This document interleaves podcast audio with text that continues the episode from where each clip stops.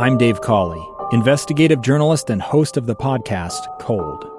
In October of 1985, a woman named Sheree Warren left work at a busy Salt Lake City office. To meet her estranged husband at a downtown auto dealership. She never made it home. Sheree's car surfaced weeks later in Las Vegas. In the parking lot of a hotel casino. No one knows how it got there. Strange. It was strange. Both Sheree's estranged husband and her boyfriend raised suspicion for investigators. I kind of thought that he might have done something. But no arrests were ever made. In Cold Season 3, we dig into double lives, make new connections in the case, and examine the difficulty raised by reasonable doubt. We want answers just as much as anyone else. They have creeps like that now, too, so nothing's changed. That's the new Cold Season 3 The Search for Sheree, now available anywhere you get your podcasts. Welcome back. I am Lee Lonsberry. This is Live Mike. You're listening to KSL News Radio. 150 is the time right now. 46 degrees outside and cloudy. But I can see a little bit of blue poking through those clouds. I'm going to try to get a run in today later on if I can pull it off. I want to talk to you about uh, kind of a difficult situation. It's a touchy one. It stems from the protests that we are seeing take place across the country. And it also addresses an issue, uh, an event that we have seen take place here in Salt Lake City. Specifically, the practice, which has arisen in recent days, of law enforcement kneeling alongside the protesters, taking a knee. We saw it in the early days of the protests here in Salt Lake City. I don't quite remember if it was Saturday or Monday. You remember there was the Saturday uh, where the police cruiser burned, and then Monday, by great contrast, there was uh, a much more peaceful approach to the tactics of the protesters.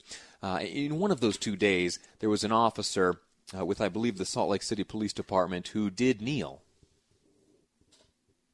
and interacted a bit with the protesters, and there was a great celebration about that fact.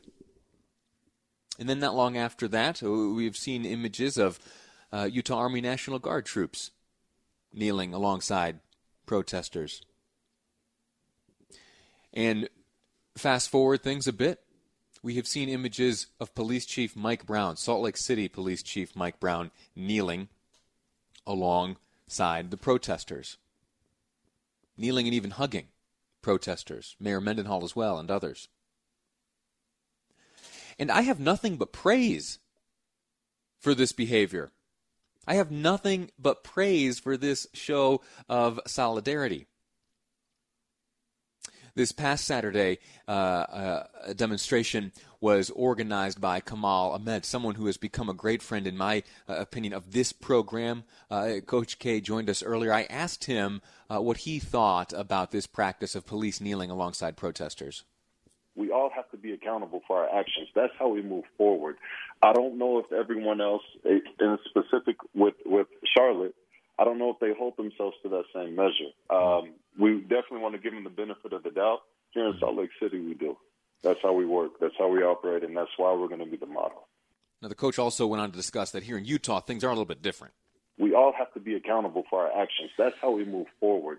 I don't know if everyone else, in specific with with Charlotte, I don't know if they hold themselves to that same measure. Um, we definitely want to give them the benefit of the doubt.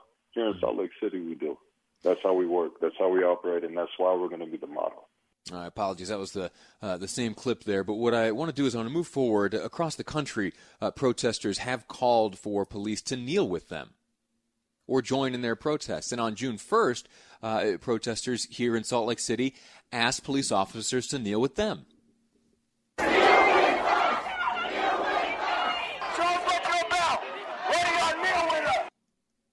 You hear that? Kneel with us. Kneel with us. Kneel with us. That was the chant from protesters here in Salt Lake City. Here is a quick clip from one of the officers, one of four officers that did kneel. He said he was glad to take a knee to help keep the peace. If we can keep everything peaceful, and if that means me taking a knee to make sure things stay peaceful, that's what I'll do. Some people are saying that calling on the police to join the protest is the wrong message. specifically the president of the Charlotte chapter of the NAACP, Reverend Corine Mack. On Facebook, she shared an essay written by a human rights attorney, and the caption included by the NAACP chapter president in Charlotte, Reverend Mack, was, quote, sick of black people being so gullible and conciliatory. She then shared an article, and I'd like to share with you an excerpt from that article. It reads To eliminate police violence, we must do the opposite of building relationships with police. Just that sentence alone. Let me read that again. To eliminate police violence, we must do the opposite of building relationships with police. That, that, that's the premise. And this quote unquote human rights attorney goes on to defend that premise. We must do the opposite of building relationships with police. You think that there is progress going to be made if you intentionally distance yourself from the individuals whose behavior you would like to influence? Oddly enough, there's a connection between this tactic and what we just heard from the EPA administrator. The tactic is this there are those who profit from division, there are those who profit from dissension, there are those who make a career and improve their position both professionally, financially, socially, by placing themselves in the center of division and dissension and conflict. And you know what? When division, dissension, and conflict go away, there are some people who are out of business. There are those who profit from conflict. There are those who improve their own situation in the midst of chaos. And so you will see them fomenting this division. Please keep, keep your eyes open for this tactic. It is not confined solely to the upset and the outrage felt by so many across the country, moving them to protest in the streets. No, it, it is something that you will see across all spectrums. You will see it in so many circumstances, and it's deplorable. It's evil and it's vile. And sometimes it's effective. Sometimes the tactics make sense. Sometimes the arguments that are made, uh, they, they make sense. But it's beholden upon us to be discerning. We must, when presented with counter logic or uh, something seemingly counterintuitive, we must break it down and we must decide for ourselves if it is based on a sincere desire to heal, a sincere desire to move forward towards reconciliation, towards understanding, towards the type of scenes which we saw play out just this past Saturday at Washington Square in Salt Lake City, Utah's capital city. We saw protesters quite literally embracing law enforcement. In the midst of this Black Lives Matter movement, we saw a black man with his arms around, hugging and embracing the chief of police here in Salt Lake City. Now, sure, the cameras are rolling. But did you hear what our friend said happened yesterday? Mr. Ahmad told us that Chief Brown called him on the phone yesterday. He had no cameras capturing that phone call, no recording, no reporters there. Why'd he call? To make sure he was doing all right. In a week's time, we have made remarkable pro- progress here in Utah.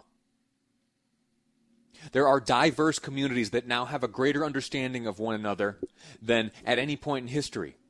And that is the goal around the country right now. We here in Utah just are able to get places quicker. We may not be there entirely, but we are on our way. And so when you see individuals or you hear or someone shares on the social media something like this, let me read that sentence again to you. It's just infuriating. To eliminate police violence, we must do the opposite of building relationships with police reduce and eliminate contact between them and us. That's uh, absurd. It's wrong. It's mean spirited. And I believe it is done simply to create and foster chaos and violence. It is dangerous. I abhor it. You should too. I invite you to be discerning when it comes to this type of behavior because it is rampant. We're going to take a quick break. When we come back, Jeanetta Williams, my guest on KSL News Radio. Two friends taking pictures of the rising full moon on a summer night. Two teenage kids doing what teenage kids do. When a stranger with a gun and a death wish changed everything. It was violent, it was senseless, and I will never understand it. I will never accept it. I'm Amy Donaldson, and unfortunately, we're all too familiar with stories about how violence shatters lives. But what we rarely see is how they are rebuilt.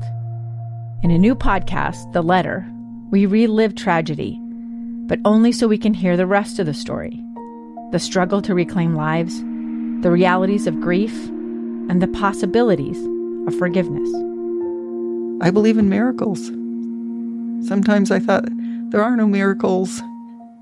Yeah, there are, and this is a big one. Follow the letter at theletterpodcast.com or wherever you get your podcasts. Welcome back to Live Mike. I'm Lee Lonsberry. The sun is starting to peek out through the clouds here, uh, starting to bright up this room from whence I am broadcasting today, uh, and that's a good thing. And the sun peeking out through the clouds, if I'm honest, not to sound too corny, is a little symbolic of the uh, the point that I would like to communicate during this segment here. You heard earlier in the program I had a conversation with Kamal Ahmad. He's the local educator, soon to be assistant principal here in the state of Utah, and also the organizer of a demonstration which took place at 3 o'clock on Saturday afternoon. Uh, this past Saturday at Washington Square, where he and others gathered together and uh, did a number of things. They spoke about some of the concerns they feel about uh, systemic racism across this country, specifically uh, as they have observed within law enforcement, but also, also, Mr. Ahmad made it clear that he is also appreciative of law enforcement, that those good actors who wear the badge each day to protect and serve are deserving of praise, and that it is not every officer that is engaged in racism and such like that. Well, it took us about a week to get to that point. If you rewind things a bit, last Saturday, as Debbie Dujanovic and I uh, were here on these airwaves, we saw a Salt Lake City police cruiser flipped onto its roof and set ablaze. Protesters stood atop it, jumping. Later on, another vehicle would be flipped on its roof and set ablaze. Arrests have been made since that day. Federal charges have been filed. There's a chance that some individuals involved in the activities of Saturday night will spend over five years in federal prison. That was two Saturdays ago. This last Saturday, a black man in Washington Square was embracing and hugging the chief of police. They stood side by side, they held hands that was in front of the cameras, and we have learned that behind the scenes, without the presence of reporters and cameras and microphones, that those two men have their own relationship. That the police chief called Mr. Ahmad just yesterday to ask how he was doing. I know that my views and opinions uh, are always going to be uh, qualified as only those from uh, you know a white guy who has enjoyed much privilege and I sit here safely behind my microphone, and that my experiences uh, really don't qualify me to weigh into these issues. And honestly, that's right. I don't understand firsthand the rage and frustration felt by so many, especially those who have taken to the streets. And I say that just to point out that uh, my understanding will always be limited. But I will guarantee to you listeners of this program that I will uh, make everything and make every effort I can to get a better understanding of things and a better understanding of how we're doing here in Salt Lake City. I'll continue to have conversations like the one I had earlier this morning with Mr. Kamal Ahmad. And like the one we are about to have now with Jeanetta Williams, president of the NAACP Salt Lake City branch. Uh, Ms. Williams, thank you for joining us. How are you? I'm doing good. Thank you. Lee? T- tell me this: how, how, has what has Utah demonstrated in the past week? I think, uh, of course, at the very beginning, it was unfortunate, and we did NAACP call for calm and peace and asked the protesters to not to be destructive, but they do have a right to protest. And after that, we had a lot of positive calls saying thank you for doing that. And we just worked, uh, of course, not only this time but in the past. We've worked with with law enforcement, uh, the NAACP Salt Lake branch uh, for the last three years now, fourth year rather, have given out um, awards to first responders at our Dr. Martin Luther King Jr. luncheon every year in January. In fact, this past January we had uh, 15 um, that we gave out. The year before was roughly around uh, 13. And so we've done this every year, and we've had a great working relationship with law enforcement. I have a great working relationship with Chief Mike Brown and West Valley Chief Colleen. Uh, well, she changed her name, but uh, just call her Chief Colleen, sure. and and others uh, throughout the state. So we do have a ours might be a little unique than other states, but uh, we work with law enforcement a lot.